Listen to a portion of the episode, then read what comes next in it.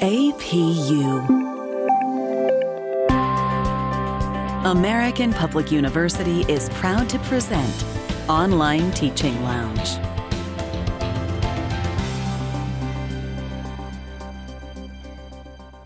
This is episode number 42 Confidence and Connection. This podcast is for educators, academics, and parents who know that online teaching can be challenging, but it can also be rewarding, engaging, and fun. Welcome to the Online Teaching Lounge. I'm your host, Dr. Bethanie Hansen, and I'll be your guide for online teaching tips, topics, and strategies. Walk with me into the Online Teaching Lounge. Welcome to the podcast, and thank you for joining me today to talk about confidence and connection. The main topic we're going to discuss today has to do with the way we show up in the online classroom and generally throughout our career. There are a lot of times where various motives drive us to do what we do. Sometimes it's unclear whether we're having the kind of impact we'd like to have. But what if we unpack that? How can we discover what kind of impact we really are having? And how can we have a more powerful impact in those areas we care most about? Today, we will uncover what drives us, how to have the impact we'd like to have, and also how to feel confident about what we're doing. We're going to do that through connecting with our students and with other people in our profession. I'm excited to share this with you, and let's dive in. We all show up in the online classroom in distinct ways. Our students can tell what kind of personalities we have by the way we write things, the words we choose to use, whether or not we use highlighting, emojis, or lengthy explanations. In fact, these behaviors that we show up with, that really help our students get to know us, they come from the motives that drive us. Chances are you have, as an educator, one dominant perspective that drives your teaching. And it's one of these five transmission, apprenticeship, development, nurturing, or social reform. Every one of us comes with a primary orientation to the way we teach and what we are teaching, as well as a secondary backup strategy. So there might be two of these working together in your world, and I'm going to share with you what these are. As I describe them, see if you can find your own teaching motivation within these five strategies and orientations. The first one is transmission. According to the Teaching Perspectives Inventory, the transmission type of teaching is that effective teaching requires a substantial commitment to the content or subject matter. If this is your primary mode for teaching, you might believe that good teaching means having mastery of the subject matter or content. The teacher's primary responsibilities are to represent the content accurately and efficiently. The learner's responsibilities are to learn that content in its authorized or legitimate forms. If you're a transmission type of teacher, you might believe that good teachers take learners systematically through tasks leading to content mastery. This would mean providing clear objectives, adjusting the pace of lecturing, making efficient use of class time, clarifying misunderstandings, answering questions, providing timely feedback, correcting errors, providing reviews, and summarizing what has been presented. You're going to set high standards for achievement and develop objective means of assessing the learning so you can know that students have actually gained what they needed to gain. You might believe that good teachers are enthusiastic about the content, and they convey that through their tone to their students. For many learners, good transmission type of teachers are memorable presenters of the content itself. Perhaps you can think back to a time where you might have had a teacher who was very transmission oriented. This is a very common way to be and a very traditional way of thinking about teaching specific subjects. The second orientation is apprenticeship. If this is your type of teaching, you might believe that effective teaching requires that learners perform authentic tasks within their zone of development.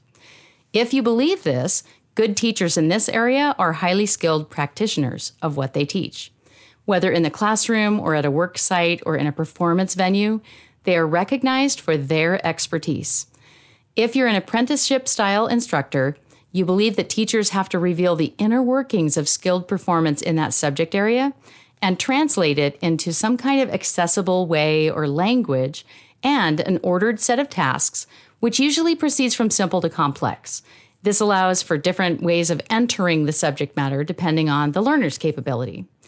If you're an apprenticeship type of teacher, You might believe that good teachers know what their learners can do on their own and where they need guidance and direction. This type of teacher engages learners within their zone of development and suits it accordingly. And then, as the learners are maturing and becoming more competent, the teacher's role changes. They don't have to give as much direction. They give more responsibility as students progress from dependent learners to independent workers. And I'll have to tell you that a lot of music teachers might fit into this apprenticeship category. Seems a very helpful way to help people learn a musical instrument in particular. So, just a thought there that might add to understanding on the apprenticeship scale. A third type of motivation in your teaching could be developmental. If you're this type of instructor, you might believe that effective teaching must be planned and conducted from the learner's point of view. Good developmental teachers must understand how their learners think and how they reason about the content itself. The main goal here in this type of teaching is to help your learners get increasingly complex and sophisticated mental thinking about the content. The key to changing those structures in the mental strata where we're learning things lies in combining two specific skills. First of all, it would involve effective questioning that challenges learners to move from simple to complex forms of thinking. And secondly, it would involve bridging knowledge which provides examples that somehow are meaningful to the learners themselves.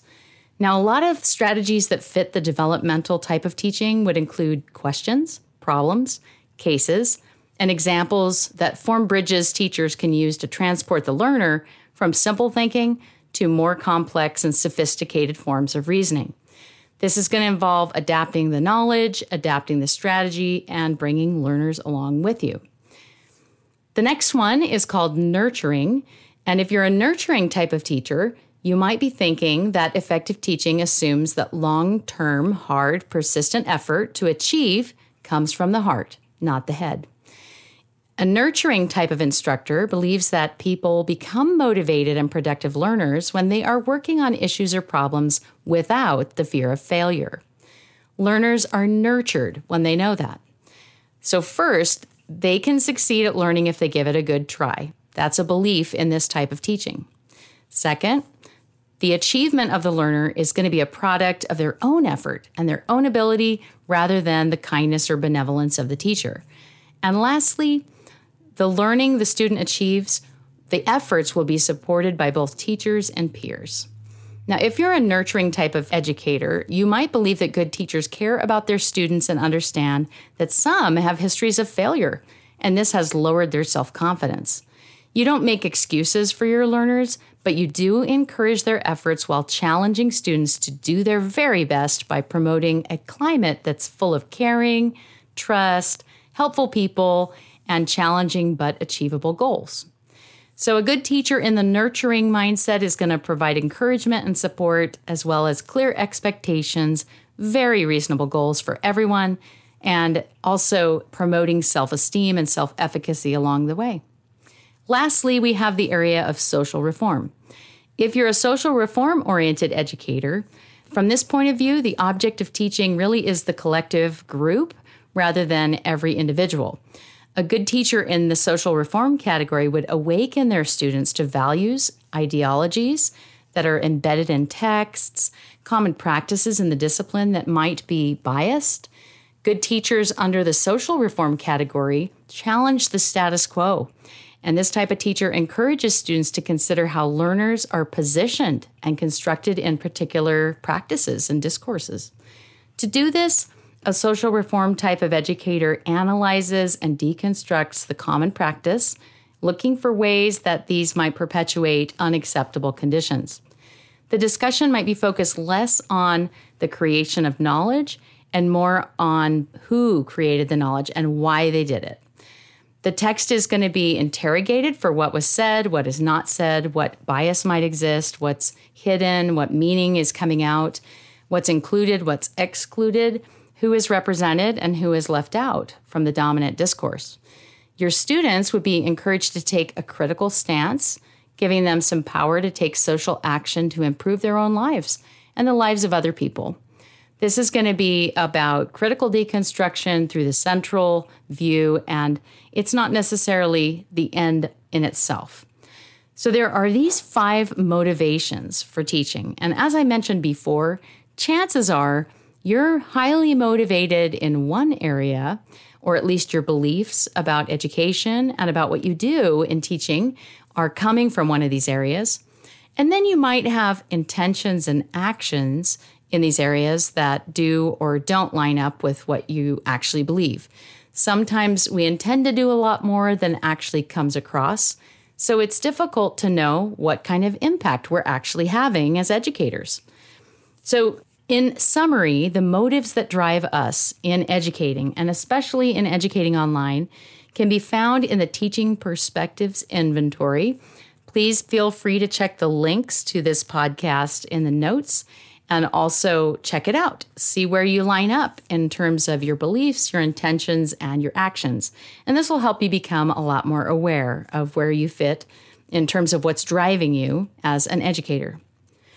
Now, how can you discover the actual impact you're having? The first is to think about perspectives. There are three areas of perspective. One is your own perspective of yourself, your efforts, and what you're doing in the classroom. You can learn about your own perspective by simply observing what you're doing, thinking about whether you believe it's having an impact. From this first person point of view, you are definitely getting your viewpoint, your perspective of your impact. Now, what if you were to take this outside yourself to the more objective zone of a third party? So, not the student and not you as the instructor. If you were to have someone enter your classroom, the online classroom, to walk around virtually, click through things, and see what kind of things you say to the students, what kind of feedback you give, what kind of discussions are happening, and what kind of activities generally are taking place, what might be the impression of that neutral observer? What would the objective person say about the impact of what you're doing as an educator? If you were to go through your own online class with this question in mind, of what a neutral observer might notice or say about your teaching, taking that viewpoint alone, even yourself, and wondering what would someone think, that's going to give you a lot of insight all by itself. You're going to start to notice things differently because you are stepping back a little bit from your own thoughts, feelings, and motivations about your teaching. And it's going to give you a lot more observation and a lot more power to that observation to just step back one level. And then, of course, there's the second person point of view, the student.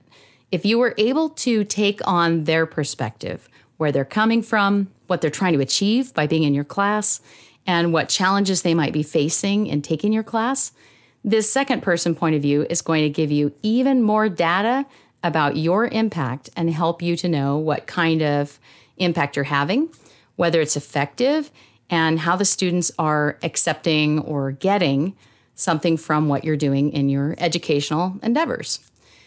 Of course, you can learn a lot more about your impact and gain confidence as an educator if you also start to observe what are the students doing in their work? Are they diving in more? Are they participating more than is expected in a discussion?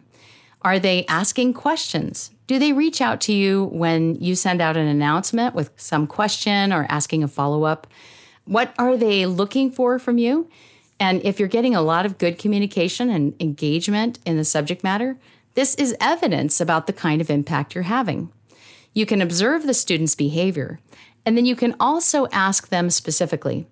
A lot of institutions send out early surveys after the first week of the class, some send them out mid course, and some send them out at the end. Maybe your institution does all of these or none of these. You can, of course, create your own survey and send it to your students to ask them how it's going, what they're excited about in the class, what's working for them, and what's not working for them. You might be surprised, but your students will be very forthcoming in sharing with you what's working for them, as well as where they need a lot more support or have ideas about how it could be better. If you're willing to ask those questions, you're going to get a lot of feedback about your impact and this will give you more confidence in your teaching by connecting with your students more authentically. And then, of course, there's the end of course survey. If you ask your students, or if your institution asks your students about their experience when the course is totally over, their grades have been filed, and they're not concerned about the impression they give you, you're going to get a lot of honest answers about the experience.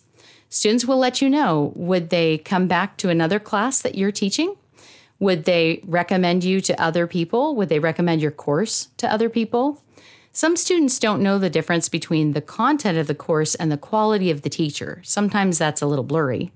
And so when you get end of course survey information, you'll want to remember that, that sometimes those things blur together for the student's perspective. But as you look at end of course comments and ratings that students might give you, you can understand your impact a little bit better. And this will help you also connect better with your students in understanding what they're thinking and what experience they've just had with you. Now, we've talked about what motivates or drives us as educators, and in our online work, this is important to know. Many folks really detach from the purpose of their teaching when they go online because we're not seeing people face to face anymore. Even if you do live online sessions, they're still one step removed because we're in front of a camera instead of in front of those live humans. So, as you're looking at what motivates you, look through your teaching and you'll notice are you acting on what motivates you? Does it actually convey your philosophy? Does it lead people in the way that you care most about? And then take some steps to discover your impact by trying on different perspectives, whether it's first person, your own observations, third person, like what an objective observer might notice, or second person, asking your students directly, or taking on their perspective and projecting what you believe they might say. And then lastly, look at having the impact you want to have by actually getting real information, asking those tough questions, and talking to your students. The more you talk to the individuals you're teaching, the more you get their real feedback and you start to create a feedback loop to let you know if what you're doing is landing well and having that impact you want to have, the more confidence you will gain. You never have to plan your lessons for an imaginary audience when you start talking to the real audience who is actually being taught. The more you do this, the more confidence will increase, the more you'll connect with others, and you'll feel a part of the teaching profession as well. This is going to bring you a lot of satisfaction as you start focusing on what those students are actually experiencing and getting the feedback from them about your teaching. And then bringing this full circle, all of this is going to add up to how you show up in the online classroom and throughout your career. As you increase confidence and you get a lot more feedback and you make the adaptations you feel you want to make, the more you're going to have a vision of where you want to go with this, where you'd like to take certain strategies, and what more you might want to do in teaching particular subjects or in different lesson and assignment approaches. Well, that's it for today. I thank you for being here to cover the five perspectives of the Teaching Perspectives Inventory in terms of what motivates us to teach, and also to think about connecting more fully with the learners that we're impacting to learn about our impact and gain greater confidence. I wish you all the best in your online teaching this week, and thank you again for listening. This is Dr. Bethanie Hansen, your host for the Online Teaching Lounge podcast. To share comments and requests for future episodes, please visit bethaniehansen.com forward slash request. Best wishes this coming week in your online teaching journey. For more information about our university, visit us at study at apu.com. APU American Public University